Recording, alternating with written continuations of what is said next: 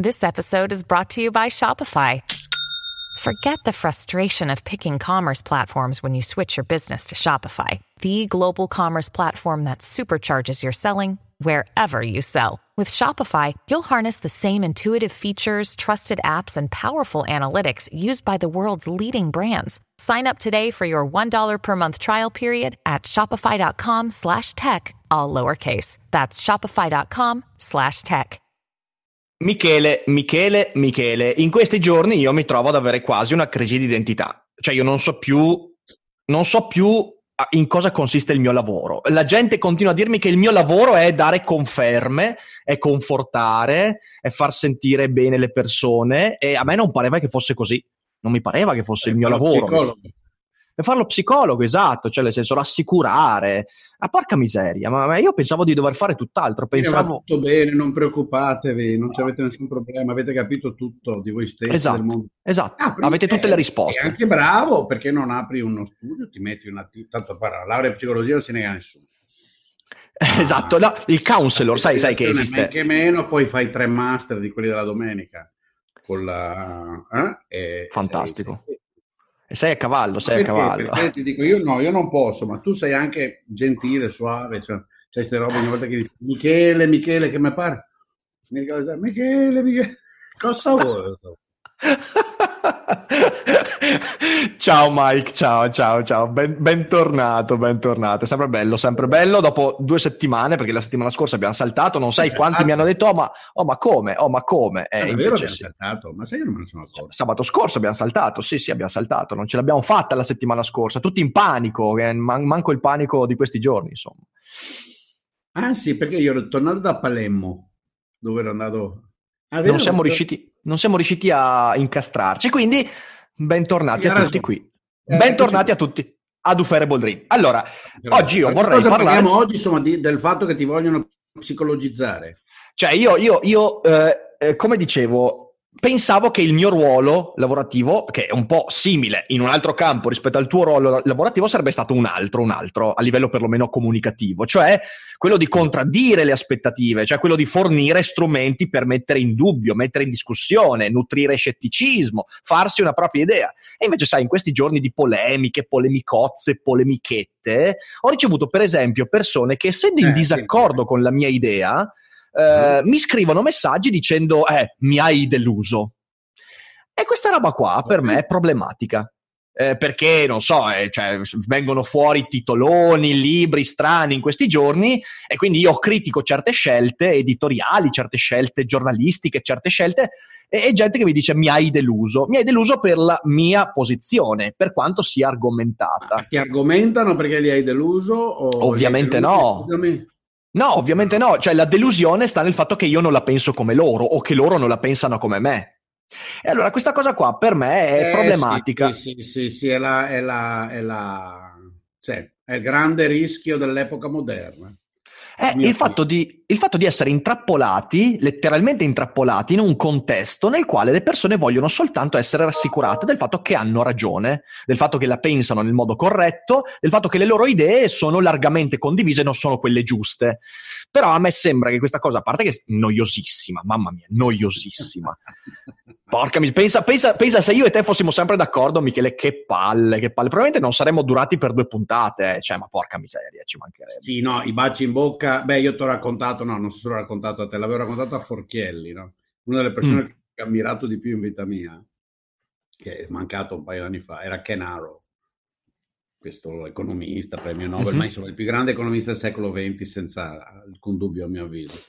Eh, e per tutti, secondo tutti gli economisti che io conosco Uh, e Ken aveva questa roba fantastica, cioè due caratteristiche, una che faceva un po' schifo, però vabbè, ci stava, che parlava così velocemente, che tu non di dire quanto rapidamente gli venivano in mente le idee, che aveva continuamente la bavetta. Questa è la parte che un po', come dire, in epoca di coronavirus avere una conversazione con Kenaro sarebbe stato improbabile. L'altra cosa però invece che era affascinante era che appena iniziavi una conversazione, se lui, siccome si cercava sempre, se lui capiva che avevamo la stessa opinione o che avevamo anche solo lo stesso set di informazioni sul tema, lui diceva cambiamo argomento. Eh Perché beh, era giusto così. È noioso, Bisognava, noioso. Eh, cioè lui cercava continuamente di conversare su argomenti in cui io e lui la vedessimo diversamente, avessimo delle informazioni diverse, ce le scambiavamo. Eh, anche perché da lì, da lì forse puoi io anche avere... Io nella scuola sono cresciuto e così funziono e quando mi vengono a dire ma lei fa il professore devi insegnare, appunto. Quindi uno, se devo insegnare e accetti che devo insegnare, stai zitto e prendi nota. E non cominciare a dirmi Se invece vuoi dibattere da professore a professore va benissimo, giù le carte, via i guanti, numeri e vediamo, poi dobbiamo farci una birra. E invece... Certo. Ma soprattutto, soprattutto, ed è questa la cosa che poi questo compete ancora di più al ruolo di chi magari si occupa di cose che non sono così tecniche come la mia, insegnare significa prima di tutto insegnare a usare la propria testa, porca miseria. Cioè nel senso sembra che insegnare significhi soltanto trasmettere nozioni, informazioni, eh, che ovviamente è fondamentale, però senza avere una struttura di pensiero che sia critica e autocritica. E allora è di questo che io vorrei parlare con te oggi. Vorrei parlare di, della fatica del cambiare idea. Perché, perché, di questo si tratta. La gente ha una paura maledetta di doversi accorgere eh, di essersi sbagliata, di non avere pensato le cose in modo giusto e quindi di dover cambiare idea, che ovviamente è un grande attacco alla propria autostima, quando è farlocca soprattutto, e, e, alla, e, e ha a che fare con la paura di perdere credibilità. Ehm, ed, è, ed, è, terrificante, è un mondo in cui nessuno ha più voglia di cambiare idea. Ma devo dire che secondo me è più profondo ancora, sarò Vai. onesto. Credo che sia proprio la gente, infatti, ha, mh, è sempre di più diffusa ha la paura di cambiare idea anche solo su se stessi, di conoscersi, di analizzarsi, di guardarsi da fuori. Uh-huh. Ora, questo il, il, sociologo in me dice blocca tutto Boldrin, il problema è che analizzarsi, pensarsi, guardare fuori è un lusso dell'epoca moderna. Quindi stai dicendo una cazzata perché fino a 50 anni fa, 40 anni fa, la gente non aveva il tempo di guardare i propri difetti caratteriali, psicologici, le proprie paure, le proprie eh, credenze, no? Eh, che so, i propri bias sessuali o meno, affettivi, quello che vuoi tu, no? Alimentari, quello che vuoi tu. Sì. Perché era troppo, vabbè, cioè la vita era grama, ah, il lavoro intellettuale era scarso e la cultura era scarsa, dovevi lavorare per sopravvivere, quel poco di divertimento che ti prendevi era un po' di sesso, un po' di alcol, un po' di balli, eh, eccetera, eccetera, per la grande maggioranza, mangiare bene e del resto ti preoccupavi poco. Credo sia vera questa affermazione, ok? Quindi è vero che è un lusso, però l'espandersi di questo lusso ha rivelato cosa? che mentre tutti quanti parlano di autocoscienza, sono consapevole, mi faccio... non è vero, non è vero. Ti confronti sempre di più con uh, situazioni quasi paradossali di persone che affermano con assoluta sicurezza di, di aver fatto questo, di aver fatto quello, e poi eh, eh, il loro comportamento tutto lo contraddice lo sviluppo enorme della psicologia chip, della psicologia da salotto, della psicologia dei laureati in psicologia è ovviamente un indicatore di questo qua. Io ho avuto recentemente, mi sto divertendo, l'ho fatto apposta la seconda volta, ho guidato per caso questo tipo che si chiama Lapo Elkan. Ok, sì. Che so che in Italia è una specie di celebrità perché cos'è? ha ereditato una valanga di soldi perché è uno dei rami cadetti della famiglia Agnelli, giusto? Agnelli, sì, esatto. Cioè, quindi uno non ha fatto un cazzo tutta la vita, è nato per caso da padre e madre ricco, dal cognome suppongo sia la madre, perché il cognome è altro da, da, da Agnelli, e vabbè, se ho capito, insomma, è uno che ha la solita vita un po' inutile, che però adesso si è pentito ed è diventato, ha messo su, suppongo, dei conti su Twitter in cui fa il guru. Uh-huh. E dice delle banalità, cioè quelle lì alla, ti ricordi quelli della notte? Sì, mi ricordo quel tweet eh, in cui lui racconta di aver sconfitto l'alcolismo, le dipendenze, eh, che poi è anche una cosa molto recente. Qui voglio dire, lui credo ne sia Vabbè, uscito veramente da pochissimo. Ma, tutto, ma mi frega zero, cioè, ho, ho, zero sì, interesse sì, sì. nel soggetto. Cioè, mi sembra, io lo prendo come un fenomeno sociologico. Ha una valanga di seguitori, non ha nulla da dire e dice queste cose di quello lì di Arbore. È molto meglio nella vita essere sani, giovani, atletici, intelligenti in una giornata di sole che non essere Boldrin a Londra in una giornata di pioggia col mal di pancia. Cioè, cose di questo tipo. Queste banalità, no? Adesso l'ho beccato a prendersela col buon Tommaso Monaccelli, il quale buon Tommaso Monaccelli ha detto una verità. Ecco, forse questo tu hai in mente, questo tipo di esempio. Eh, questo, questo è interessante, sì, sì, sì. sì Monaccelli ne avevamo parlato non... anche io e te, non ne avevamo parlato anche io e te di roba dei prezzi? Sì, cioè, ah, ma no. ne, ne, abbiamo parlato chiaramente quando abbiamo fatto la puntata sul coronavirus, cioè abbiamo detto chiaramente mm-hmm. che, eh, cioè, nel senso, c'è, c'è un inevitabile possibilità di parlare in modo cinico, ma cinico non per far del male, cinico per valutare i numeri di queste questioni. E credo che in quel tweet eh, emerga esattamente quel tipo di cinismo, cioè nel senso è quel cinismo che in realtà è semplicemente l'atto razionale di valutare i numeri, in cui lui dice vi spiego perché eh, adesso qui magari lo mando, lo mando, così lo vedono le persone, eh, perché Prego, salgono, esatto, perché salgono i prezzi del, del, delle, delle, mascherine, della mucchina e lui fa una valutazione economica che, che è condivisibilissima eh, che, che, che, è quella, insomma, che è una verità. E ovviamente è stato massacrato, massacrato mm. in maniere incredibili e c'è anche una risposta di Lapo Elkan che adesso non mi ricordo neanche cosa ha scritto, me l'hai mandato tu. esatto, io mi sono incappato in questa ed è francamente imbarazzante che dice ma guarda il professore della Bocconi non ha alcun principio etico, bla bla bla. La cosa è tutti quanti dicono sì, bravo, ma questi cinici economisti. La cosa che mi ha divertito cos'è? È da un lato che non ha detto un cazzo, cosa cazzo sono i principi etici. C'è una quantità in un dato momento finita di ammucchina, ci sono gli assalti ai forni eh, e quindi i prezzi vanno su. Assolutamente normale e non si capisce dove sia l'etica. Se volete l'etica metterla, mettetela prima che qualche governante non ha pensato che sarebbe stato l'assalto ai forni, che qualche giornalista televisivo di merda non ha pensato che spandendo panico per vendere pubblicità avrebbe creato panico, eccetera se vuole sì, parlare sì, di etica, ma non in Tommaso Monaccelli che poi ha detto spiega, guarda, c'è la domanda, c'è l'offerta. E quello che succede così in media è che, a parte i budget constraint di cui abbiamo parlato, ah, almeno se lo comprano quelli che davvero pensano di averne bisogno, che poi sia vero o reale il bisogno. Ma la cosa che mi ha divertito è che era uno che, che ha fatto, che ha ereditato miliardi ed è qui il punto, capisci, della differenza fra la finta autocoscienza che la gente dice di avere ma non ha e i comportamenti reali. Mm-hmm. Questo mm-hmm. è uno che non solo ha fatto un cazzo in vita sua, non solo è arricchito perché ha ereditato da bisnonni o robe del genere, ma i soldi fatti da costoro in buona parte sono stati fatti speculando letteralmente su un mercato monopolistico in cui metteva chiuso quel mercato dell'auto italiano, no? fino agli anni 90 praticamente, certo. e caricavano prezzi appunto da strozzino per le auto che vendevano loro perché non avevano concorrenza. Uh-huh. Cioè, ti viene da ridere. E questo fa le lezioni di etica.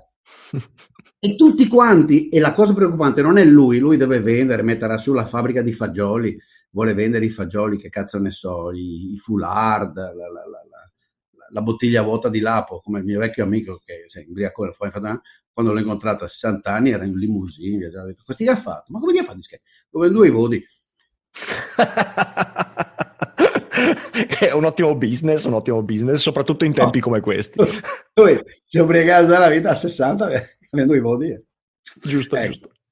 Questo ragazzo, cioè questo signore, non so quanti anni abbia, non me ne frega niente di lui, cioè è proprio l'elemento simbolico personalmente, a zero rilevanza, e tutti quanti che non riescono a cogliere questa contraddizione. Sai, mi hai fatto venire in mente con, questa, con, questo, con, questo, confronto, mi hai fatto venire in mente un libro di cui abbiamo parlato eh, qualche mese fa, all'inizio di questa stagione, che è quello di Paul Bloom contro l'empatia. E in quel libro, eh, in quel libro lui fa esattamente un esempio di questo tipo, cioè è quell'esempio di una legge che a fine anni 90 negli Stati Uniti è stata emanata per ridurre la pena per alcuni tipi di crimine che avevano a che fare con, eh, se non sbaglio, comunque violenze sessuali e cose del genere perché era una legge mm. che cercava al tempo stesso di svuotare un po' le prigioni e in secondo luogo di reinserire meglio coloro mm. che sembravano essere stati in qualche modo recuperati. E ovviamente questa legge aveva un riscontro molto positivo perché c'era meno recidività nel, in, questa, in, questa, in questi atti di scarcerazione, però c'è stato un caso in cui uno di questi scarcerati ha fatto un'altra violenza sessuale e ovviamente i media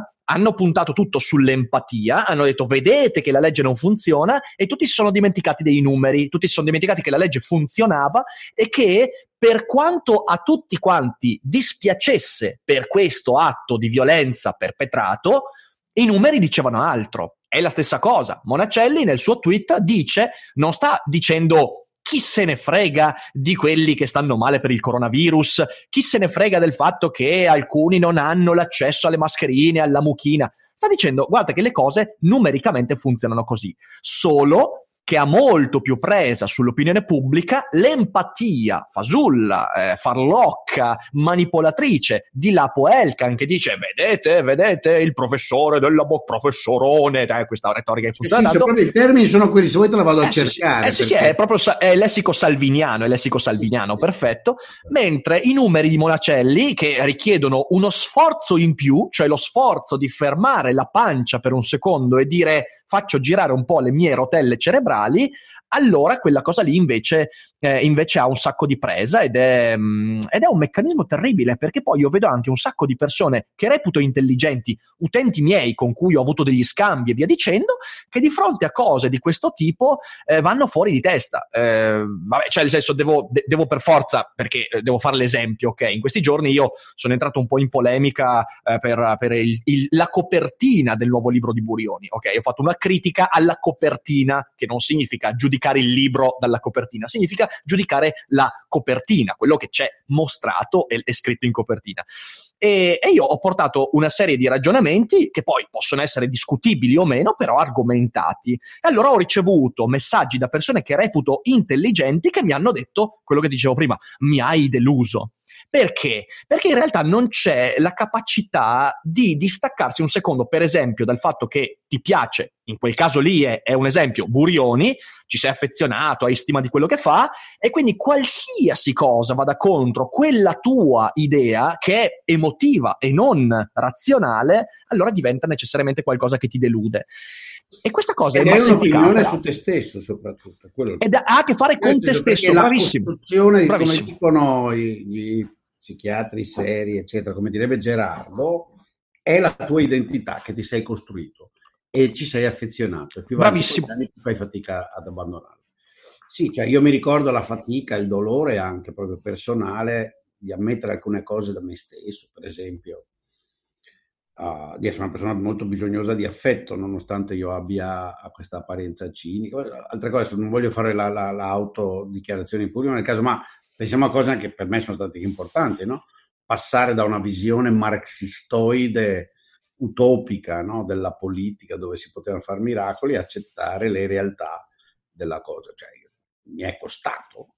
Certo. Perché rompe l'identità, infatti a un certo punto ti senti sballottato. Io ricorderò come abbastanza orrendi gli anni 80-81 della mia vita, fino a ho cominciato ad aggiustarmi nell'82, di grandissima instabilità per svariate ragioni, ma anche, io credo alla radice, c'era la perdita di identità. Io nel 79 ho mollato il PC, eh, avendo capito che proprio non era il caso, e, e, però ho dovuto ricostruirmi un'identità, una visione del mondo, un ruolo eh sì. di stesso, un rapporto con gli amici, una maniera di presentarmi che a quel punto era diventata diversa. Uh, a 24 anni devo dire è più facile, se devi farlo a 35 o a 50 è estremamente più complicato però va fatto, almeno nella misura in cui uh, vuoi vivere con te stesso. Sai, adesso qua divento quasi religioso, cioè quasi... D'altra parte, però, uno mi sono spesso detto, mm-hmm. questi che ti dicono, io vorrei essere non cosciente di me stesso, vorrei essere come un topo. sì, Beh, un mio carissimo amico, uh, oggi deceduto, grande poeta, uh, delle volte in preda a momenti di... perché era uno che si conosceva e lottava con se stesso e ne soffriva, diceva io vorrei poter essere a volte come non cosciente di me stesso, non avere consapevolezza di... Ed è una scelta che molti fanno, no? Cioè tu puoi scegliere di vivere negando ciò che sei. E se lo fai bene, perché viene, perché hai anche caratteristiche predefinite biologiche, ovviamente, di, di, natura biologica, oppure formatisi nei primissimi anni di età. No? Ad alcuni riesce benissimo. Mm-hmm. E a quelli, quando gli vai a dire le cose che a volte dici tu, e magari ti hanno cercato perché si pensano filosofi come te, no?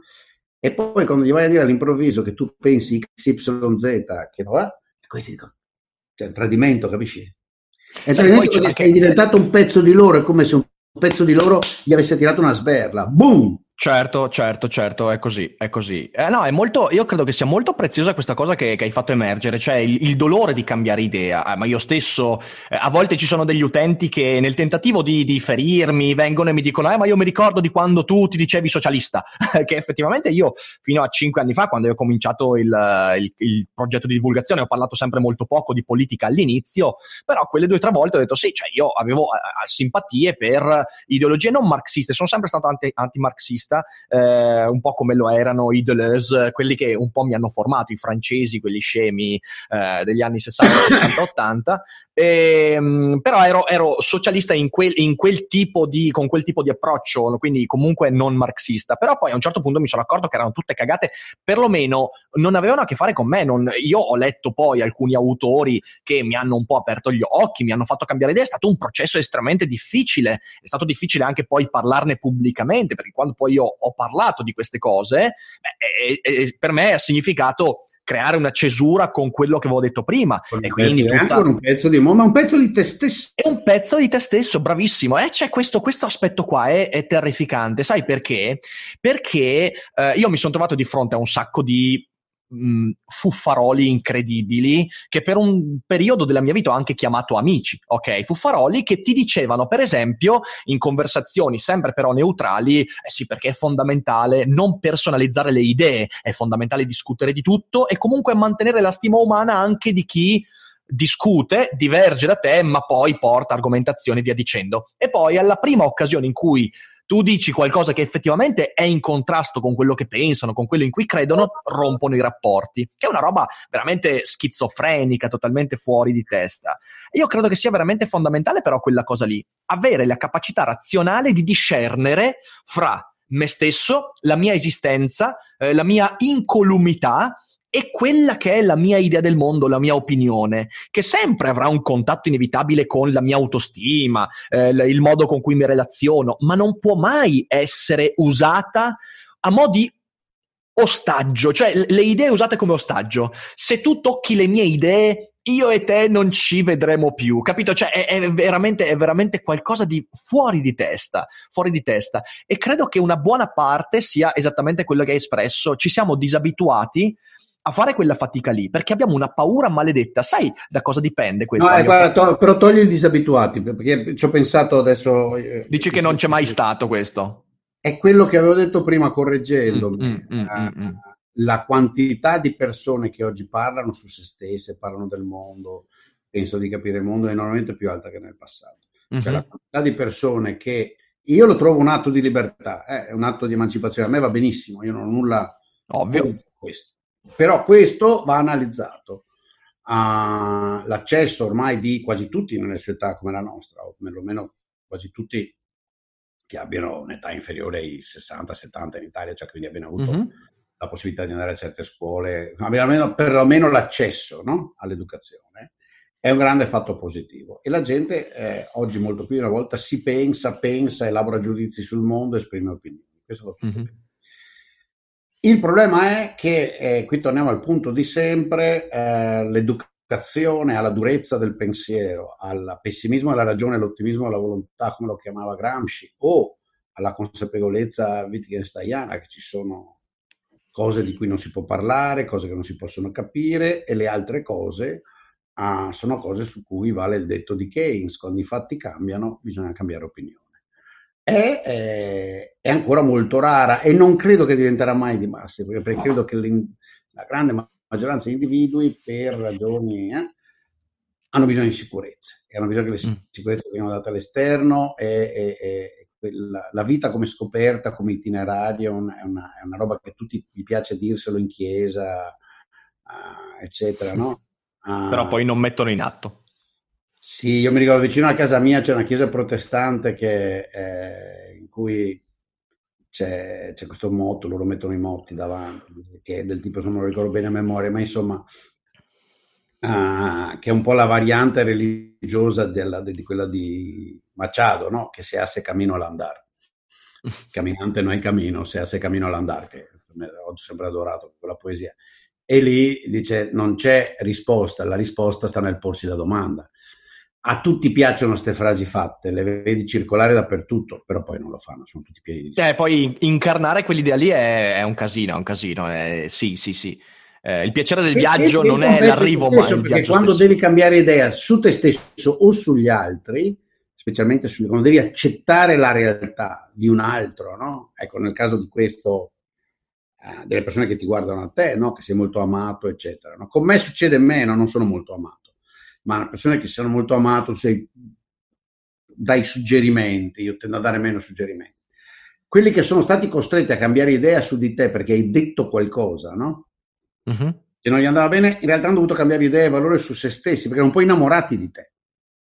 C'è un meccanismo di amore. Quando devi cambiare opinione sull'innamorato o sull'innamorata, cioè sull'oggetto del tuo amore, sulla persona verso cui hai proiettato i tuoi sentimenti amorosi, è una fatica interna tremenda ed è una lacerazione. Devi ricostruire te stesso togliendo un punto di riferimento. Uh, e quindi devi amare, perché noi siamo fatti, su questa ragione, tutta la ricerca recente in scienze cognitive. No? Noi siamo fatti anzitutto delle nostre strutture sentimentali, di come le disponiamo, dove le allochiamo, quanto le usiamo, a chi le diamo, a chi non le diamo, a chi, le, a chi le neghiamo. Sì, sì, sì, sì, sì. Però è così. No, sì, sì, no, certo, sai, così. c'è soltanto... Ovviamente c'è solo... dei nostri ricordi, eccetera. E quando un pezzo, scusami, un pezzo di questo lo sei costretto grande a distruggerlo, è, è sofferenza vera pure. Sicuramente, sicuramente. C'è, c'è, un aspetto, tu hai fatto adesso un esempio che, che, che secondo me è, è, molto interessante, cioè quello del, del venire contraddetti nelle proprie aspettative rispetto alla persona che amiamo. Ora, eh, eh, anche lì però ci sarebbe veramente la necessità di fare un discorso, di, fare un distinguo importante, perché eh, se io eh, appunto amo una persona, ne sono innamorato e questa persona a un certo punto viene fuori e dice che in realtà, non so, Hitler era una persona fantastica, allora gli dici cazzo, eh, cioè aspetta un attimo, aspetta, forse veramente mi sono sbagliato enormemente e allora lì sì, eh, diventa una critica che diventa anche un'autocritica. Come ho fatto a innamorarmi di una persona che pensa che Hitler sia stato una brava persona? Devo essermi proprio preso una cantonata incredibile. Però un altro conto è, per esempio, se io ho proiettato nei confronti di questa persona, che ne so, qualsiasi cazzata, che è una persona innamorata dell'arte, ok? Che magari potrebbe condividere con me la passione per andare nei musei e via dicendo. Me ne sono innamorato, ho creato questa piccola proiezione che è comunque non gravissima e poi scopro che l'arte a questa persona fa cagare, ok? Oppure che quella persona non ammira le stesse persone mie. Ecco, in quel caso lì, in quel caso lì, tu non cadi da così in alto, anzi, credo che, eh, boh, forse è un'impostazione mia, però tu stai letteralmente scoprendo qualcosa di nuovo di quella persona che razionalmente ma anche emotivamente dovrebbe essere poi il motore per riavviare anche quella che è eh, la passione, la scoperta, la curiosità nei confronti di quell'individuo. Certo, e quindi certo. anche lì, sì, sì, cioè, sì, capisci, è, è, è, lì, è, lì, la perdita totale di cognizioni. Io posso capire se io avessi scritto dei tweet dicendo appunto che cavolo, oh, di Mussolini ce n'è stato uno solo, dai, non avremo mai più un altro Mussolini e che peccato. Avessi scritto questo, mi sarei aspettato che la gente ragionevolmente mi dicesse Rick, ti sei bevuto il cervello? Eh, forse mi sono bevuto io il cervello che ti ho seguito fino ad oggi. Però però mi sembra che questa cosa abbia preso una piega totalmente irragionevole, perché quando tu muovi una critica argomentata, portando idee, posizioni che possono essere valutate, allora lì non hai più la scusa. Siamo diventati talmente sensibili all'offesa, all'offesa delle nostre proiezioni, che alla minima contraddizione la gente esplode. E questa roba qua è, è, è, è, un meccanismo, è un meccanismo che intanto io, ripeto, eh, capisco razionalmente, ma non, rie- non riuscirei mai ad applicarlo nella mia vita, veramente. Io c'è un motivo per cui ho pochi amici, ma molto buoni. Perché io sono sempre stato lo stronzo che ai propri amici ha sempre detto prima di tutto le cose che non andavano, ok? E, e, credo che sia il ruolo, il ruolo del... Continua così, perché io ho usato da decenni lo stesso, essendo più vecchio di te, ne ho tanti di amici, credo che siano tutti buoni gli amici alla fine, eh, perché quelli che rimangono così rimangono per sempre, non dipendono sì. più, non dipendono più, molte volte gli amici sono quella roba che hai da dove sei in quel momento, il lavoro che fai, lo sport, l'hobby, hai capito? Queste cioè. cose qua. Cioè io, vabbè, adesso tutti conoscono Gerardo, ma con Gerardo ci siamo persi di vista, non è cambiato nulla in 55 anni. Certo, perché ah. poi quando, quando, invece l'amico lo tratti come... Conta, rimane nel tempo. Esatto, dire, esatto, esatto. L'amico meno, è proprio... Chi, spende, chi meno spende, più spende, una roba del genere. Esatto, esatto. Sì, no. L'amico è quello che di fronte a quell'investimento emotivo del dirti guarda, le cose non stanno così, contraddico le tue aspettative, l'amico è quello che si rafforza in, quella, in quel rapporto di stima. Cioè io l'ho sempre vista così e la stessa cosa vale per l'amore, per l'affetto in ogni suo aspetto. Eh. Ehm, e, e, e io, io, credo sia abbastanza grave il fatto, e, sai da cosa dipende? Perché, perché io credo, non lo so, ho questa percezione, forse una percezione da millennial, non lo so, però mi sembra che questo stia diventando più grave proprio perché ci stiamo offendendo sempre più facilmente quando le nostre idee vengono contraddette dalla realtà e credo molto più rispetto al passato. Poi magari su questo bisognerebbe fare una discussione molto ampia, eh, però credo che questo dipenda dall'esposizione pubblica di tutti noi.